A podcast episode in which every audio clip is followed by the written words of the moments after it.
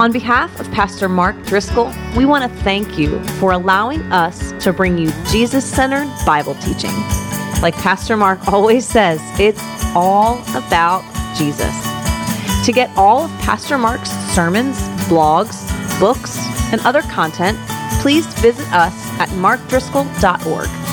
There you can also sign up to receive additional free content from Pastor Mark and support this ministry with a gift of any amount. Thank you. Father, we begin by thanking you for being a living God, a good God, a loving God, a God who likes to change people, who likes to serve people, who likes to help people, because that's exactly what we need. We thank you, Lord Jesus, for enabling our sins to be forgiven through your death on the cross. We thank you for the possibility of a new heart through your resurrection and new life that you provide. And Holy Spirit, we thank you that you are actively, continually at work in the hearts and minds and lives of your children. And so we invite you, Holy Spirit, to conform us to the Im- image of Jesus as we seek to glorify God, our Heavenly Father. And so, Jesus, we ask this in your good name. Amen. I'll start by saying this. Uh, Paul is a man who's facing a lot of temptation in his life. He's, he's in prison. I mean, the guy's even beaten up and hated and despised and opposed and blogged about, and he'd had a really rough, difficult life. And I'm sure there were temptations for him to give up, to give in, uh, to sort of settle into apathy and lethargy, thinking that he'd done enough for the kingdom. But he's a guy who's going to serve faithfully right through to the end. He's writing to a church in Philippi that's tempted to lose sight of Jesus, lose sight of their mission. They're falling into grumbling and complaining and division. And there's the beginnings of real controversy in that church. And so, what we're going to see tonight is that Scripture is timeless. And because of that, it's always very timely. Uh, there's a very important doctrine called the doctrine of providence that, that God is in charge of human history and that God is good and that God works things out just in the nick of time to help us learn what He has to teach us. And about a year ago, I picked this section of Scripture about temptation that was on Paul and temptation that was on their church. And uh, curiously enough, not knowing in God's providential timing where we would be at as a church, we find ourselves at exactly the same point that they were in Philippians 2 12 through 30. Uh, the situation there was an urban church in a city, lots of new Christians. Uh, overall, it was a church that had a lot of influence and was involved in church planning. Uh, it was a church that had sound doctrine. There weren't a lot of doctrinal controversies in that church. The one issue, though, that they were struggling with surrounded conflict and sin with two leaders. They're mentioned in chapter 4, verse 2. And these two leaders had somehow gotten into sin or pride or folly, or we're not exactly sure what, but there was contention and controversy around these two leaders. The people in the days of the Philippian church, they responded with grumbling and questioning.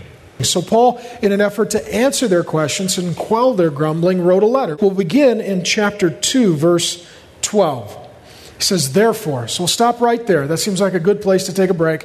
And uh, therefore is picking up on what has transpired in chapter 2, verses 1 through 11. And that is that Jesus Christ is God who humbly came into human history to live a perfect life without sin, the life we have not lived, to go to the cross and die as a substitute in our place for our sins, paying our penalty for sin, which is death. And that Jesus Christ died and was buried, but then three days later he rose, conquering our enemies of sin and death, that he ascended back into heaven, and he is now glorified, he is exalted, he's ruling and reigning over all peoples, times, places, nations, and cultures from his heavenly throne. And that Jesus' name is above every name, that at the name of Jesus every knee should bow and every tongue confess in heaven and on the earth and under the earth that Jesus Christ is Lord to the glory of God the Father. Jesus has made a new people. Jesus has made a new way of life. And Jesus' name is to be exalted in all things, at all ways, at all times by his people. He says, in light of the humility of Jesus to serve us and the greatness of Jesus who has been exalted, we should live our lives like Jesus, with Jesus, for Jesus, by the power that Jesus gives us. Therefore, my beloved. This is his heart for his people. He pastored that church, he planted that church as I pastor this church and planted this church, and his heart is one of love, as my heart is one of love for you. And he uses the word beloved. I know some of you dudes are like, Pastor Mark, don't call me beloved. All right, I'll call you a Christian dude who I really like in a masculine way. Okay, we'll call it that. You ladies, you're the beloved. There you go. Maybe that feels a little better. But he's, he's an older man at this point. He's been a Christian for about 30 years. And as such, he started off as kind of a tough, rugged, you know, guy. And God's softened his heart. And now he uses words like beloved and I love you and I care for you. And, and he's become more tender, not, not less courageous, but more tender as he gets older. I pray that same thing for myself. Therefore, my beloved, as you have always obeyed, how many of you really don't like that word? Obeyed. Obeyed? Obeyed. We live in a culture that is committed to disobedience. Children should rebel against their parents, disobey them. It's sort of assumed. That's why the teenage years exist. The whole point is disobey. That's what you're supposed to do. That's your job description. Disobey. Right? Parents are encouraged to disobey spiritual leadership in the church. Their elders, adults are. People are encouraged to disobey God, to disobey Scripture. It's sort of hip and trendy and cool and admirable in some circles to be disobedient, to be disrespectful, to be defiant. I'm guessing none of you woke up this morning and said, God, teach me to obey. I want to obey. I love to obey. I long to obey. I pray that my boss would tell me a lot of things that I can do. I pray that leaders in my church would give me other things to do. I pray that my parents, additionally, would give me orders so that I might obey them. And God, I rejoice in obedience because I'm an obeyer and I'm all about obeying. And I memorized all the words in the Bible that relate to obedience and all the verses that communicate obedience because I'm an obedient person. And what he's saying is this if you have loving, godly leadership, obey that leadership. If you have parents who love the Lord, obey them. Right? If you have a boss who is a decent boss, obey them at your job. If you have pastors, leaders, deacons, in ministry who give you counsel, obey them. Because here's the deal most of us disobey because we think we're smarter than everyone, we think we're better than everyone, and we think that we see ourselves more clearly than they do. And we're wrong. Because we're blind to our own blindness and we're foolish to our own folly. And if someone loves God and loves us and speaks to us, we should obey. We should listen. We should consider. And that requires what he spoke of last week humility. Humility. Goes on to say, uh, You have always obeyed. So now, not only as in my presence, but much more in my absence, he'd been gone for four years. He's about 800 miles away at this point. Work out your own salvation with fear and trembling, reverence and respect and sobriety, for it is God who works in you both to will and to, to work for his good pleasure. Okay, here's, here's a very important verse. Many verses of Philippians are, are prone to be memorized. There's some very memorable verses in Philippians. This is perhaps one of the most memorable. Okay? And here, what he's speaking about is what we'll call the doctrine of regeneration. Okay? Jesus Christ is God. He died to take away our sin. That is true. But in addition to that, He regenerates us. See, some of you have been told that what it means to be a Christian is your sin is forgiven and you go to heaven. That's true. But in the middle, there's something else that is wonderful during this life called regeneration. And that is that the new covenant, that's the language of the Bible, is about God taking out your heart of stone, which is rebellious and foolish and hard hearted and obstinate and stubborn and wicked and depraved and, and sinful. God takes out that heart of stone and he replaces it with a heart of flesh. That is not a perfect heart, but a heart that is tender toward God, that desires God.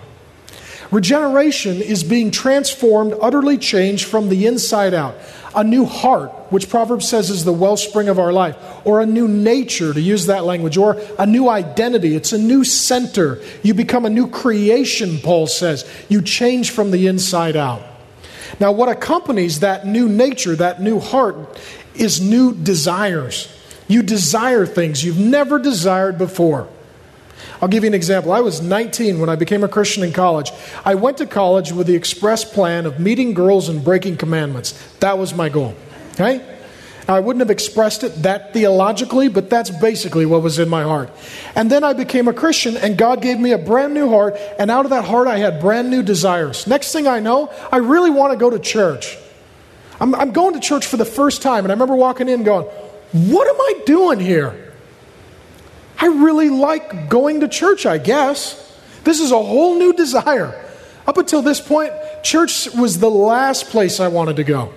If you would have said, Do you want to hit yourself in the head with a roofing hammer or go to church? I'd say, I'll take the hammer. You know, I, I do not want to go to church. God gave me a new heart with new desires. Hey, I want to go to church. I would go to church and then I would stay and go to church again. Those were the people I made fun of before I had a new heart. In addition to that, all of a sudden I wanted to go to Bible studies. I never wanted to go to Bible studies. Ever. I never went to a Bible study. I made fun of the Christian kids on campus who carried their little Bible. Oh, look at that guy. He's apparently lonely, needs friends. He'll hang out with the other kids with Bibles. Glad they're quarantined. You know, that was my thought. and then all of a sudden, I, God gave me a new heart, and I, I, a kid asked me, Do you want to go to Bible study? I'm like, Yeah. I remember one quarter, I had five classes and six Bible studies. I was that guy that I made fun of. I'd be like, Bible study, I love that. Hey, do you guys have any other Bible studies? And I'd go to all their Bible studies. I was like a Bible study addict, you know? I just couldn't help. It's like chocolate ice cream. You got any more? I just kept going. And then I got invited to my first prayer meeting. This guy says, You want to come to our prayer meeting? I'm like, Yeah. Yeah, I want to go to the prayer meeting. I show up. There's a bunch of students in a circle. They say, Mark, since you're new, would you like to pray first? I said, No, I don't know how to pray. I've never prayed out loud with a group. I'm here to learn. You guys go first. So they all bowed their head and closed their eyes, and I kept mine open to figure out what you're supposed to do in the prayer meeting. and I really liked it. I thought, this is awesome. I was in a prayer meeting. New desires. How many of you have had that experience? You're making fun of Christians, and then you is one, and now you're making fun of yourself. You're going, what happened? It wasn't that you were trying to change your desires, is that God regenerated you, gave you a new nature that had new desires. You'll hear people say things like, I was doing drugs, I met Jesus, I never want to do drugs again. I was sinning, I was rebelling, I was foolish, and I just totally changed from the inside out.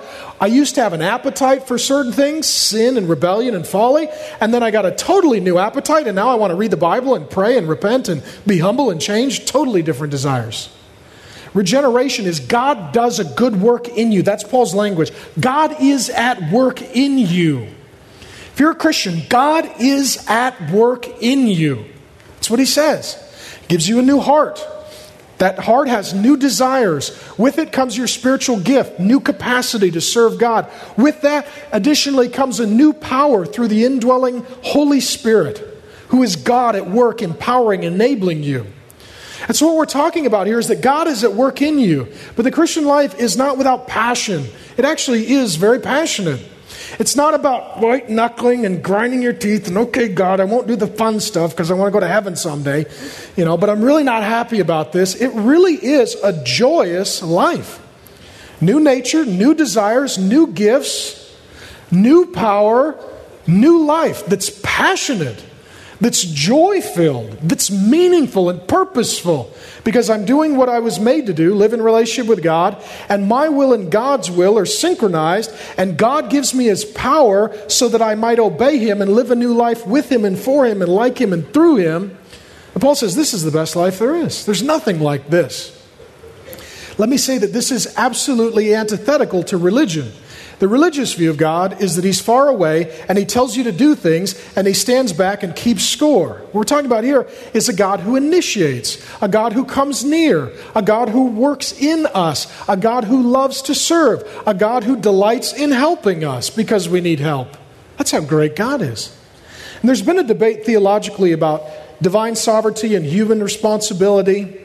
Does God do things or do we do things? And Paul here says, well, you work with God. Now, first, God works in you. God makes you a Christian. You and I, we don't do anything to become Christians. Jesus did all the work. He lived the sinless life, died the substitutionary death, and rose in victory. That victory is ours if we trust in Him. It's totally a gift of grace. We don't do anything to make ourselves Christians, we trust in Jesus. Now, after that, we call our ongoing maturation, growing in the likeness of Christ, sanctification. And what this is, is where we re- react to God, He initiates, and we respond. That's the language we like to use. So, what He's saying is this God gives you a new nature, so live according to it. God gives you new desires, so feed them, nurture them. God gives you new gifts, so serve in ministry. God gives you a new power through the Holy Spirit, so live in accordance with the power of the Holy Spirit, not of your own desires and will, which were previously incapable of obeying God. One theologian says that divine sovereignty and human responsibility is like two pedals on a bike. I think it's a good, simple analogy. God works, you respond. God works something in you, you work it out with Him. God gives you a good desire, you obey Him. God convicts you of a sin, you repent. God teaches you something, and you learn it.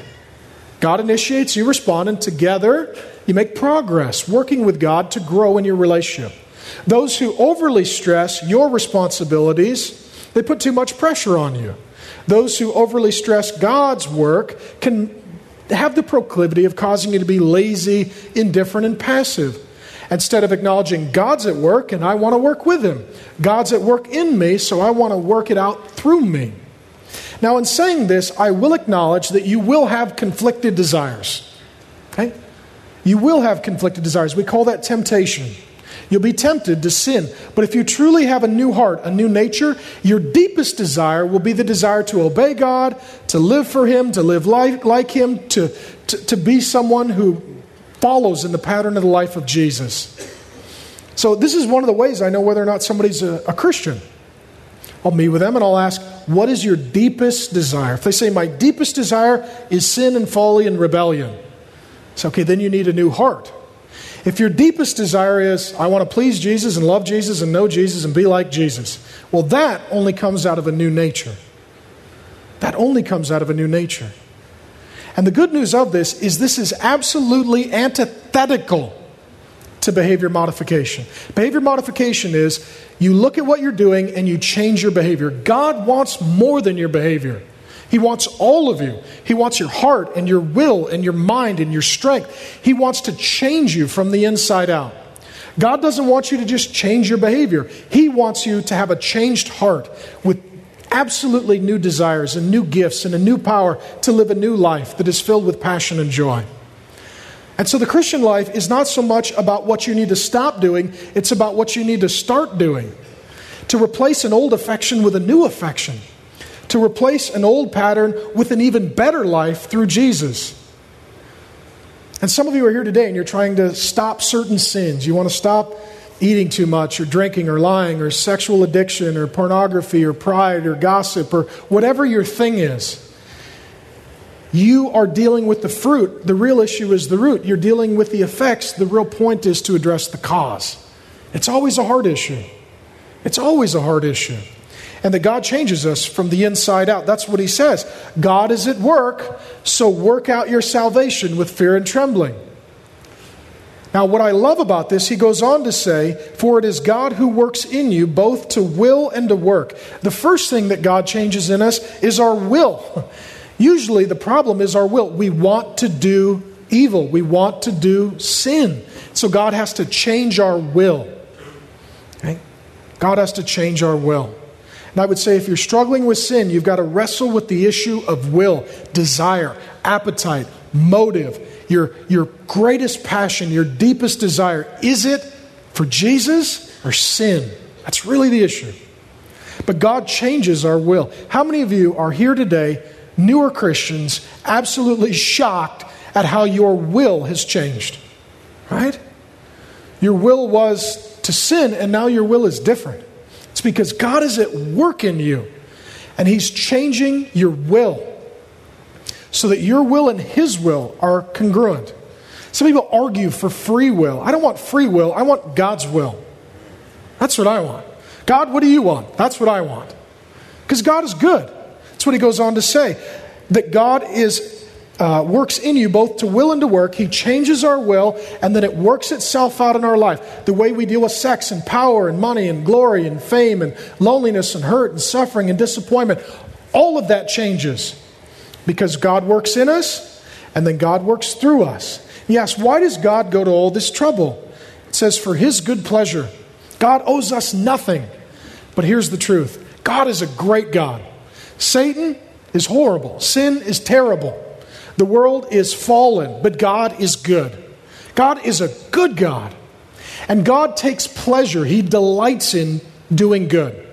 Now, what I love about this, so many religions say that God is bad, and if you want His help, you kind of need to manipulate Him. You need to pay Him off with a gift, a tithe, an offering, a sacrifice. You need to have a mantra whereby you can manipulate Him to do good. What He's saying here is this God is good, and God is pleased to do good for you.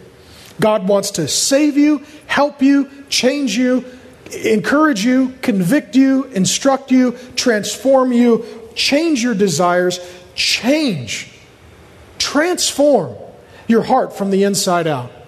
God enjoys doing that. God loves saving people. God loves forgiving people. God loves changing people. He just does. It's all for His good pleasure. So, what Paul is saying is this you really should be so grateful that God is who He is. He's good, He's happy to help, He's at work before we are. He starts the change, and He asks us to participate with Him in a relationship. The Bible uses the word covenant to explain that relationship. Uh, the Bible also uses the word covenant to explain marriage, the marriage that I have with my wife, Grace. And like any covenant relationship, if only she works on the marriage or only I work on the marriage, it's not going to be a very good marriage. Likewise, in our covenant relationship with God, He initiates, He's always at work, He's totally faithful. It pleases Him to help us, and we need to respond, and that's the essence of our relationship. Now, He says that there are a few things that get in the way, that get in the way of working out of your new heart and new desires and new passions and new appetites and new gifts and new power. He addresses those in verse 14. Do all things without grumbling or questioning. grumbling. You're like, what is that? That's you. I mean, you know, seriously. I mean, this is complaining and whining and nitpicking, and it's grumbling. Now, what he's not saying is that you need to lie. Somebody comes up, How are you doing? Great. I'm doing great. Get hit by a car. Rejoice in the Lord always. That's not what he's saying. Right? You can be honest. Paul's honest. Hey, I'm in prison. They might kill me. You know, it's not my favorite thing to do. It's sort of a rough go for me. He's honest. You can be honest without complaining and grumbling. Complaining and grumbling is God, you have no right to do this. God, where are you? God, I thought you were a good God. God, what about what about the promises? God, I'm hurting. Okay? When you think of grumbling, complaining, whining, what group of people in the Bible come to mind first? The Israelites in the Old Testament. They kept complaining until what? They died. That's one way to stop complaining. You can just complain until you die. Some people do. Let me submit to you, it would be good to find another way to stop complaining other than dying. And here's what it looked like for the Israelites they're walking around in the woods for 40 years on a journey that actually wouldn't have taken that long 40 years. It was like, oh, I don't like the food. I don't like the weather. I don't like walking. God, I'm angry. God, what are you doing? I'm teaching not to complain. Well, of course I'm complaining. I hate the food. I hate to walk. I, I hate the people. I've, I've seen these woods before. God, what are you doing? I'm trying. You need to stop complaining. Well, you, you, said you were a good God, and you didn't give me any good food, and you said you'd leave me into a good place, and you're leading me into a bad place, and I'm very frustrated about that. And so, where are we at? Well, I told you, I'm trying to work on the grumbling thing. Well, grumbling. I mean, you haven't heard anything yet. I'll tell you. You know. It,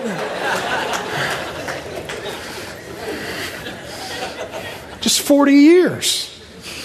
God's trying to teach him one lesson. Had they learned it, they may have been able to move on.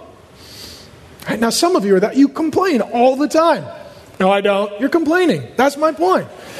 If you don't think you complain a lot, ask someone. And when they answer, don't grumble. Right? Do I complain a lot? And if they snicker, that would be an indication that you are a grumbler. They're like, Are you serious? Right? Complaining, grumbling, because when you're grumbling, you're so busy arguing with God, you don't have time to listen to Him. You don't take, you accuse God, you're evil, wrong. You, you, you, you can't do that. You have no right. You've, you've not taken the time to ask the question, okay, God, you're good.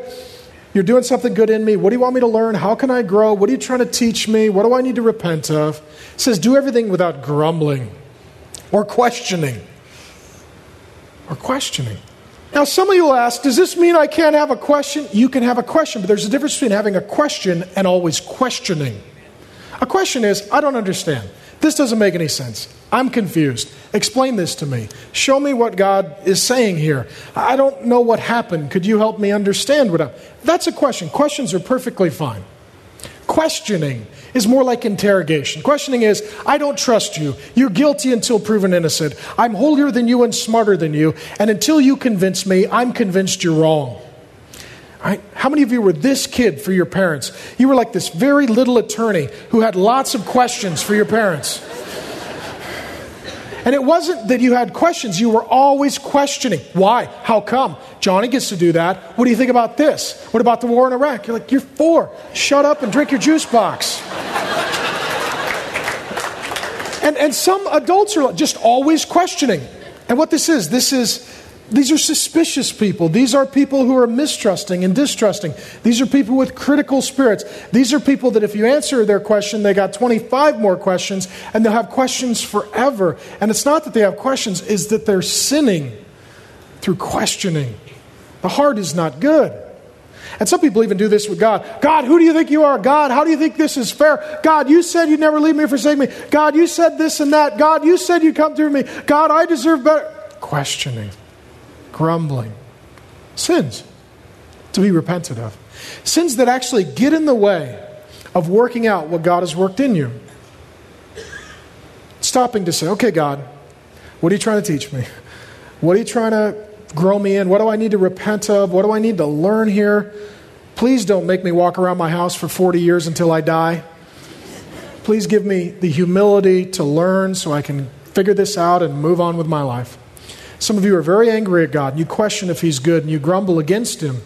And the issue may be that there's one lesson that He keeps trying to teach you, and you're just stubborn and stiff necked and hard hearted and proud, and you just refuse to learn. So you keep marching, anticipating that at some point He'll repent, He'll give in, He'll cry, Uncle. he won't. You're going to learn that lesson. Do all things without grumbling or questioning, that you may be blameless and innocent. When someone is in sin and they're really not that repentant and they're grumbling and questioning, if you address them on a sin, hey, I think you're being proud. I don't think you're listening. I don't think you're growing. I, I think you're stuck on this issue. I think you're blind to your own blindness. I think you're foolish to your own folly. Usually they say, oh, no, no, no, no. You don't understand. You don't see it the way I do. I'm not wicked. I, am I'm, I'm multi perspectival. I just have a different vantage point than you do on this. We even come up with big words to justify our rebellion. Oh, that's your interpretation. I have a different interpretation that lets me whack people and be naked a lot. That's just your interpretation. We, we have all these silly ways of getting our way. And the best thing to do with someone who's hard hearted, rebellious, and stubborn is to go up and ask these questions Are you blameless and innocent? Gotcha. They may argue over the finer points of perspective and motive intent and you know what the Hebrew word is in Leviticus, but if you ask questions like, Are you blameless and innocent? Nope. Okay. Then tell me where you're not blameless and innocent. Okay, then that would be your sin. Okay? You're grumbling, you're questioning, you're fighting, you're disobeying. God's a good God. He's trying to do a good thing in you, and you're making it really hard because He's pushing down His pedal and you're not pushing down your pedal. Are you blameless? Are you innocent? There's always something for us to repent of and learn. Children of God, without blemish, in the midst of a crooked and twisted generation, among whom you shine as lights in the world, holding fast to the word of life. What he's saying is this sometimes people who say they're Christians get so consumed in their own disobedience, they get so consumed in their own self righteousness, They get so consumed in their own feelings and their own hurts and their own wants and their own needs that they forget that they're supposed to be a witness to the world. They lose sight of their mission. He's saying, you know what? It's a crooked, jacked up world. And non Christians are watching you. And they are asking the question Does Jesus make a difference? And if you're questioning God and if you're one who continues to complain all the time and one who disobeys God, what he's saying is people are watching. They're going to say, you know what, that church is a joke, that person's a hypocrite, and Christianity doesn't work because Jesus is a fraud. Some of you may not understand that a lot of people are watching you friends, family, coworkers, neighbors. And how you live will indicate to them whether or not this doctrine of regeneration is true and Jesus really changes anybody. That's very serious business. He goes on to say, So that in the day of Christ I may be proud that I did not run in vain or labor in vain, even if I am to be poured out as a drink offering, this is to die, upon the sacrificial offering of your faith. I am glad and rejoice with you all. Likewise, you also should be glad and rejoice with me. Here's what Paul is saying One day we're all going to stand before Jesus. Is that going to be a good day for you? That's his question. And here he says that he wants to be proud of the people in his church who claim to be Christians. You may say, didn't he just say at the beginning of chapter 2 that pride is bad? There is such a thing as good pride. Okay? There's bad pride where you compare yourself to someone else, you think you're better than them, you cut them down, you're proud, arrogant, self righteous. That's evil. What he's talking about here is if God works a new heart, new nature, new desires, new gifts, new power in someone, God initiates, and then they respond and they repent and they humble themselves and they read their Bible and they pray and they pursue accountable relationships and they change and they're committed to living a life of repentance and change. What you should do is encourage that. You should walk up and say, I am proud of you. I'm proud of you. I see you changing. I see you growing. I see you maturing. I see you learning. You know, where you're at, that's different than where you were at last year. I'm seeing progress. This is not the kind of pride that got Satan kicked out of heaven. This is the kind of pride that comes with a spiritual gift of encouragement. I'm proud of you. Because in a fallen, crooked world, not a lot of people are going to commend you for growing to be more like Jesus. But as Christians, we should find God's work in the hearts and lives and minds of our brothers and sisters, and we should tell them, I see it, and I'm proud of you, and I'm encouraged. And God is working good things in you, and you're working with Him, and it's showing. It's coming out in your life, and I'm seeing it. Paul says, I want to be able to say that about our church. So someday, when you're standing before Jesus and I'm there, please, let me be proud of you in the right way. Let the leaders in this church who will stand there and give an account say, You know, I've seen him change, Jesus. I've seen him grow. I've seen him mature. I've seen him repent. I've seen a, a marked increase in humility. Jesus, I know you did a great thing for them. I know you did a great thing in them, and they partnered with you, and I've seen great things through them. I'm encouraged. Some of you make it so easy to be proud of you. I could tell stories for months and years of people that I'm exceedingly proud of. We see God's working in them, and we see that they are working with God. They're not grieving, quenching, or resisting the Holy Spirit. They're not people who are committed to sinful disobedience. They're not complainers. They're not people who are constantly questioning. They trust that God is good. They use every circumstance as an opportunity to grow. And as a result, they make a lot of progress quickly spiritually. Some of you, however, it's a little hard, if I'm totally honest. There are some that I have concerns about because I haven't seen much, if any, progress. They'll say that theologically they believe things that are true, but even demons say that there's one God and they shudder, but they still don't have regenerated hearts and redeemed lives. I would just really encourage you to search your heart and ask yourself do I have a new heart? Do I have a new nature? Do I have new desires? Do I have new passions? Do I have a new power? Or am I just a religious person who's the same as I was years ago? And I'm disobedient, and I grumble a lot, and I'm always questioning, And as a result, I'm either a Christian that's not maturing as they should, or maybe not even a Christian at all. I don't know your heart, and I'm not Jesus. But I think that's what he's talking about. Work out your salvation with fear and trembling. Really be careful on these issues and think it through soberly. And when we all stand before Jesus, we want that to be a good day. When he says, Well done, good and faithful servant, enter into your rest. Not depart from me, I never knew you. Work out your salvation with fear and trembling, for it is God who is at work in you to will and to do according to his good pleasure. He also says, though, that this is a case for joy. He says, I am glad and rejoice with you. Likewise, you also should be glad and rejoice with me. I don't want to leave it on a note of discouragement. He says, You know what? I rejoice because I do believe that you are Christians, and I do believe that God has given you a new nature, and I do believe that God is working in you. And I just want to see you mature, and I see, want to see you get beyond this season of grumbling and questioning and get on with the mission that I have for your church. He says the same thing in chapter 1 that he who began a good work in you will see it through to completion on the day of Christ Jesus when we stand before him. If you're a Christian, here's the good news God is good, He's already at work, and He's invited you to join Him so you can have a whole new life.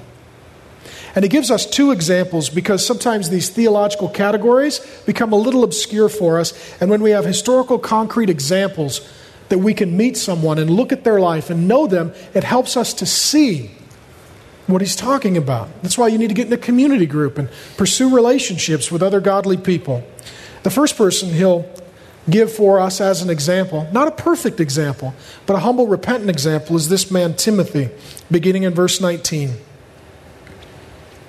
Oh, I forgot one point. That's what happens when you do this four times. He says this, and I'll hit this point that I may be proud in verse 16 that I did not run in vain or labor in vain. I tell you, as a pastor, the greatest fear is that you give your whole life to people who don't change. And you feel like you wasted your whole life. I preached every week, I served, I worked overtime, I invested, I, I tried, and we built this church, and people didn't change. That is not what God intends for us. God does not intend for the leaders to work hard and for it to be in vain. Okay. I'm asking you. I mean, I've given you 11 years of my life. By God's grace, I'll give you everything I got for the rest of my life. Please let me, at the end of my life, say this it wasn't in vain, and I'm proud of those people. That's all I'm asking. That's all I'm asking. He lifts up two examples of people that haven't been ministry in vain. They've been totally worth all the investment. And people that he's proud of in the right way. I hope to send to you, verse 19. I hope in the Lord Jesus to send Timothy to you soon, so that I too may be cheered by news of you. For I have no one like him who will be genuinely concerned for your welfare. They all seek their own interests, not those of Jesus Christ. But you know Timothy's proven worth, how as a son to a father he has served with me in the gospel. I hope, therefore, to send him just as soon as I see how it will go with me, and I trust in the Lord that surely I myself will also come. He says, Guys, I'm going to send Timothy. I need him here a little longer, see if I'm going to get out of jail, die, what's going on, and when I figure that out, I'll send him to be with you. Let me tell you the story of Timothy. Timothy's a guy who grew up, I believe, in a single parent home, most likely. His mom and his grandma knew the Bible, and they were Jewish women. They didn't know Jesus yet. We know his dad was a Greek, but we know nothing about his dad. It seems like he was raised in a single parent home. Paul came to town. Timothy was a young guy who knew a lot of Bible but didn't know Jesus. Paul told him about Jesus, that all the Old Testament was about Jesus. He's Messiah. He came, lived, died, rose, gave salvation, regeneration. Timothy got a new heart from Jesus. He became a Christian. Out of that came new desires to do ministry, came new gifts as a minister, came a new power through the Holy Spirit, and all of a sudden Timothy started growing very quickly. Paul went on with other missionary journeys to plant churches, came back, saw Timothy, and these two men just absolutely connected. Paul said, I don't have any son, and Timothy said, I don't have any dad. Paul says, I'll be like a father to you, you be like a son to me. I'll mentor you and encourage you and train you in ministry. And you and I together, we're going to go serve Jesus. And they do. They plant churches, they write books of the Bible together. They have this loving relationship. Father, Son, and nature, Paul says here. He trusts Timothy to establish elders and sort out church conflict and discipline and handle finances. He's trustworthy. And what he says is this there is no one like Timothy. There's a lot of people who do ministry, but there's, Paul says in his day, no one like Timothy. No one who is concerned about the well being of others above themselves. That is a great example of true humility. What he's saying is this there's a lot of guys in ministry. They want money, they want fame, they want power, they want glory. They do what's best for them. He says, Timothy, he asks two questions What's best for Jesus? What's best for the people? That's what needs to be done. Timothy's a selfless, humble, and in a very good way, a simple man. He looks out for people's best interests. Paul says, I don't have anybody like him. Now, in reading that, I would commend those of you who are older and have been Christians to be like Paul and to find new Christians and to be in a mentoring, loving, developing relationship of encouragement. I know that many of you are new Christians and you wish you had a mentor. You wish you had a Paul. You know what? I do too. I have never had a Paul. I have a lot of people who love me, pray for me, invest in me. I have a lot of people that I thank God for, but there's nobody I would say, that's my Paul. That's who I go to for help and counsel. So, what I've decided is that rather than grumbling, God, where's my Paul? Questioning, how come I didn't get a Paul? right? To instead say, okay, God, what are you doing in me? I need to appreciate the people you brought in my life and learn from them. And uh, I need to grow and mature so that one day I can be a Paul. I look forward to, like Paul, having been a Christian for 30 years and being more of a father figure to mentor more younger and developing leaders. And if you have someone who's like that for you, who's older and mentoring you, praise God, you're really blessed. That's a wonderful gift. For some of you who don't have that, then aspire to become that. That's what we'd ask. This guy, Timothy, though, what a great, humble, faithful servant he is. Trustworthy in everything. In addition to him, there is this man, Epaphroditus. Verse 25 I have thought it also necessary to send to you Epaphroditus, my brother and fellow worker and fellow soldier and your messenger and minister to my need, for he has been longing for you all and has been distressed because you heard that he was ill. Indeed, he was ill, near to death, but God had mercy on him, and not only on him, but also on me, lest I should have sorrow upon sorrow. And I am the more eager to send him, therefore, that you may rejoice at seeing him again, and that I may be less anxious. So receive him in the Lord with all joy and honor such men, for he nearly died for the work of Christ, risking his life to complete what was lacking in your service to me. Epaphroditus is another guy. We don't know how he became a Christian or when he became a Christian. We do know, as far as we could tell, he wasn't a pastor like Timothy. He wasn't in vocational paid ministry like Timothy. He was probably a guy like some of you. He just was a guy who loved God and was serving in his church. I don't know if he's leading community groups or serving teams, an usher, a greeter. He's helping out. He loves God. He's totally dependable. He's a guy who gets the job done. And so what happens is Paul has been gone four years. He's 800 miles away. It takes a six week journey to get to him. The church that he founded loves him and hears that he may be dying under the death penalty. So they take a generous special offering. They're a very generous church. They hand it to Epaphroditus. They say, You need to get some time off work. Take that six week, 800 mile trip, a lot of walking. Go see Paul. Tell him we love him. See how he's doing and bring us back a report and give him the gift. Along the way, Epaphroditus gets really sick. James Montgomery Boice, this commentator, says he may have been sick for three months, near death. I mean, maybe he's in a coma in a hospital bed. I don't know what's going on. Now the church is really worried. Is Paul dead or alive? Is Epaphroditus dead or alive? What's going on? We love these men. Epaphroditus gets better, gets up, and what I love is he doesn't go back to the church at Philippi and say, hey guys, I got halfway there. That whole near dying thing, I'm tapping out at this point. I'm a volunteer. You know, get one of the guys on staff to go. He doesn't do that. Instead, he gets healed, and then he goes to see Paul. He completes his mission. I don't know if he's in a wheelchair on crutches, dragging an oxygen tank. I don't know what's going on with this guy, but he is just he is determined to get to Paul because that was his job. Gives Paul the gift. Paul, how you doing? Gets the report. Paul says, "Let me write a letter to my friends at the church at Philippi. Epaphroditus, I trust you to deliver it. Bring it back to them." That is Paul's letter to the Philippians. Epaphroditus' faithful service continues to bless you and I today, 2,000 years later. Had he not finished his journey to see Paul and not faithfully delivered the letter from Paul, our Bible would be missing a book. I want you to know that when you serve Jesus, you're doing very important things, even if they seem very simple. And by virtue of the fact that you're a Christian, everything you do is vocational, it is ministry, it is done unto the Lord. You have a new nature, you have new desires, you have new gifts and new passions, and you also have a new power, and that affects how you work your job and do your ministry and love your friends and treat your spouse and raise your kids and handle your finances. And all of life is sacred, and all of life belongs to God, and all of life is ministry. And here was a guy who it seems like he's just doing the UPS FedEx job. Take something to Paul. Oh, he's doing kingdom work. Very important. Very important. How many of you really need to repent because you're not that dependable, faithful person? How many of you are in management at a company and you would die to have one Epaphroditus? I gave them a task and they did it. Oh, wouldn't that be great? There are so many people who want work, but there's so many people who don't want to work. There are so many people who want to be given responsibility but aren't responsible. There are so many people that if you give them something, they're not going to finish it. Epaphroditus was that guy, sees it through to completion. Why?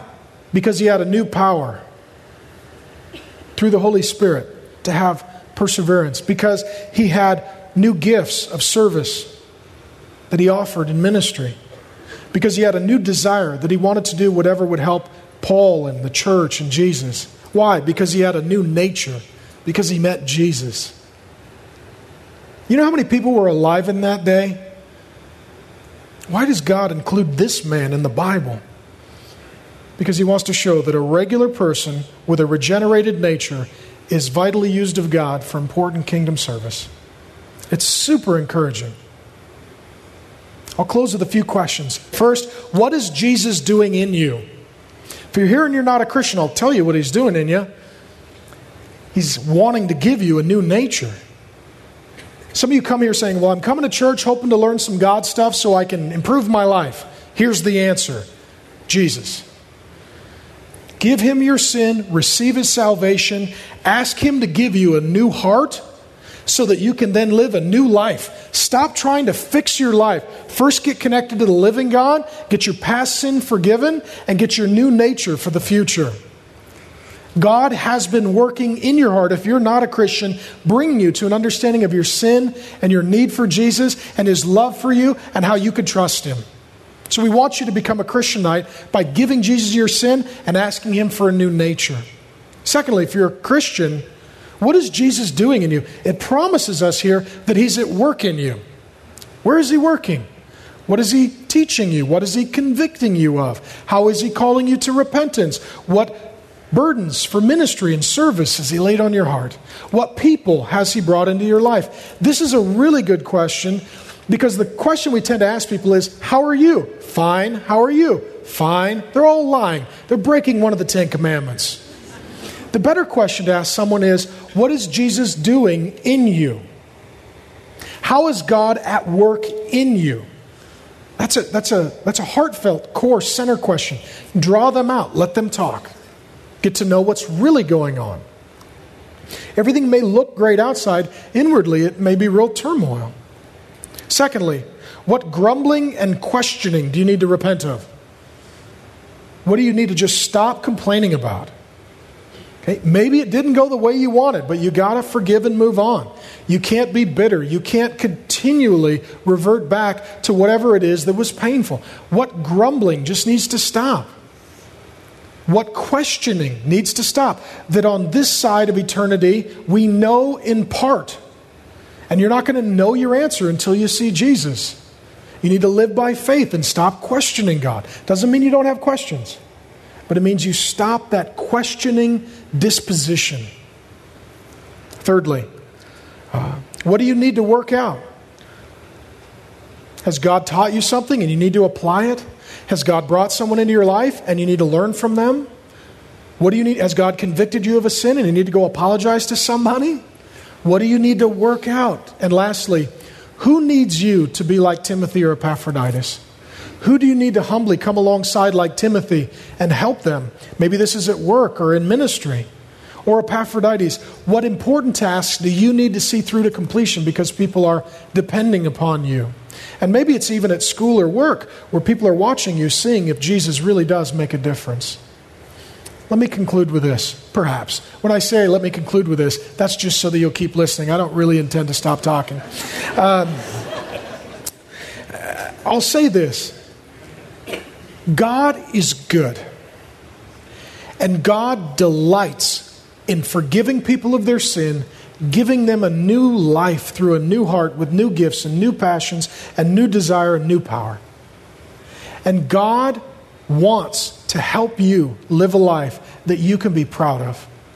Not that you boast, but you boast in Jesus, that He worked good into you and He helped to work good through you.